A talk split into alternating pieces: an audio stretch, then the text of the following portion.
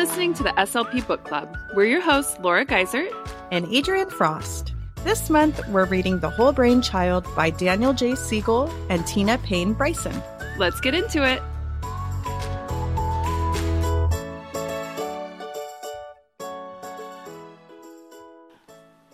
Hi, everyone. We're Laura Geisert and Adrienne Frost, two speech language pathologists who are excited to bring this podcast to you. We wanted to give you a rundown of how the podcast is going to work. Each month, we're going to cover one book chapter by chapter.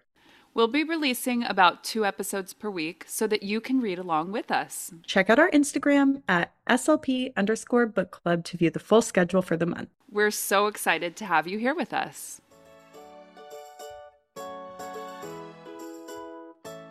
Hi, Laura. Hi, Adrienne. How's it going? Good, good. I'm really excited to talk about this book with you. Me too. The whole brain child. So much good stuff in here. I think we're going to have a lot to talk about today. Definitely. I've been learning a lot as I read it. Me too. Okay, well, I thought we could just get started going over the introduction, which is entitled Survive and Thrive, which I love. I think this is really the big theme, obviously, for this whole book. But overall, you know, there are so many moments in your day if you're a parent, if you're a teacher, if you're an SLP, right? Where there could be any anything stressful, angry, positive. We all run the gamut every day. And to be able to control yourself and to take it from a survival moment to a teaching moment is huge. So, the opportunity to create positive outcomes for your students, I mean, in a day, you know, I don't know, compared to being a parent, which I know I am, um, Laura, your stress levels are probably lower because you're not. Definitely. But I know as a parent, you know, it's like there's a lot more stressful moments in your life where kids, we kind of get the whole spectrum. So really this helping children to integrate their experiences into their understanding of the world and just shelter them from it. So I know this is such a knee jerk reaction, really, to shelter a child from harm or emotional pain. But when you think about it, that's not really preparing them for the future when you won't be there to control the situation. So this is sort of giving your the child the reins a little bit too. Yeah, you know, as I've been reading this book, I feel like this was the biggest aha thing for me was just my reaction when kids go through hard things is always to shelter them. If I were working with kids at school and a big kind of, if anything traumatic happened, I'm always the person who's just trying to move past it. Okay, yeah, that did happen, but now we're in speech. You know, like just kind of smooth it over, not not sit and talk about it. And I feel like this book has taught me so much about how you really should retell, you know, talk about those things, talk about how kids feel about them. And that was huge for me.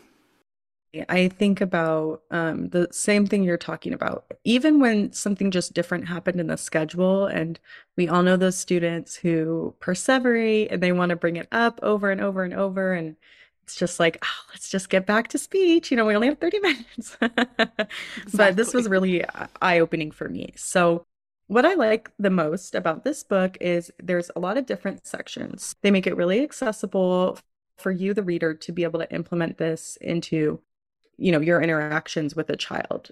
There's what you can do sections in each chapter that give you ideas on how to apply the scientific content to your own child or student. There's a whole brain kids section in each chapter that talks about how to talk to your child about the content. So they present it in really child friendly wording and terms. And I love that they included like little comics. So maybe if you're more of a visual learner, you can kind of like maybe that would stick in your head a little bit more. And even kids as young as four or five can understand the basics of a lot of these concepts, which is great. And then also there's an integrating ourselves portion at the end of each chapter, which is for adults, which I was like, wow, you know, I don't know if you had any moments where you were reading, but I was like, oh my gosh, I totally do that. yes, yes. This book, I feel, was more for me than for the kids that I work with. I was like, uh, that's me, that's me, I do that. So the integrating ourselves portions were read multiple times. I agree. And really, when you think about being the best SLP we can be, it's mirroring a lot of these behaviors. And they talk about this in the book a little bit, right? That kids' brains mirror their parents or the adults they interact with. And an adult with a healthier brain will result in just happier, healthier kids. So, overall, I think you're going to be able to apply this to so many situations in your life, not only your SLP caseload. And also, I wanted to bring up mental health because they talk about that a little bit. Mental health should always be the top of our priority list. I was reflecting on this a lot because SLPs struggle so much with our stress and the tension, you know, that we carry from having such stressful jobs. So I love that this book really focused on mental health. Yeah, you know, when I had an out of control caseload, just truly the worst year of my life. Oh where it was just too it was too much and I had a lot of stress and I think my mental health was kind of suffering. My sessions with my students were so stressful and that mirroring idea i think that my energy i was so wound up and it was just it was absolutely being mirrored by the students i worked with and it was leading to so much more trouble and the next year i really advocated for myself i got an easier a little bit of an easier workload and everything changed when i was able to be more present and be you know, be more relaxed. I was like, I enjoy this again. My students are being are way more well behaved than they were last year and it's it it was me me being a little bit less the energy you were bringing yeah, to the session, right? Exactly. I know. I mean, I can think back to when I've had a little bit of like less patience and you know, the kids can sense that. But you know, the focus on better mental health, it's a win win for all. So I love that. There's also an ages and stages section at the back of the book, which I thought was so incredibly helpful. It's just a really quick reference chart where you can look up all the ways to apply this content to a child based on their age and you know where they are developmentally because it's so easy to forget that there are major differences in children's maturity and their capabilities based on their age. I mean, I do this all the time with my four year old, right? Like, I expect her sometimes to be thinking about things the way I do. And it's just, I don't know, it's easy to lose sight of the fact that her brain is just still maturing and, you know, she doesn't have the capabilities that I have. So I thought that would be really great for SLPs. It's a good reference tool right in the back of the book. And then there's also a handy refrigerator sheet that's a summary of the book's most important points. It's just one page front and back. You can copy it out, you can put it by your desk or your work table in your SLP room. And that way, you know, you can always see it and reference it if you need to. If you're planning on using this with your own children, you can give it to grandparents or caregivers that work with your child a lot too, so that everybody's on the same page. And yeah, overall, I think the book is really about being intentional with your interactions with the child. Like, regardless if it feels like a negative or positive interaction, you're always in control and you can kind of control the outcome. Definitely what I got from it, just being able to be present in the moments that matter, where you just take them and turn them into something really valuable for the kids. I really love this book a lot.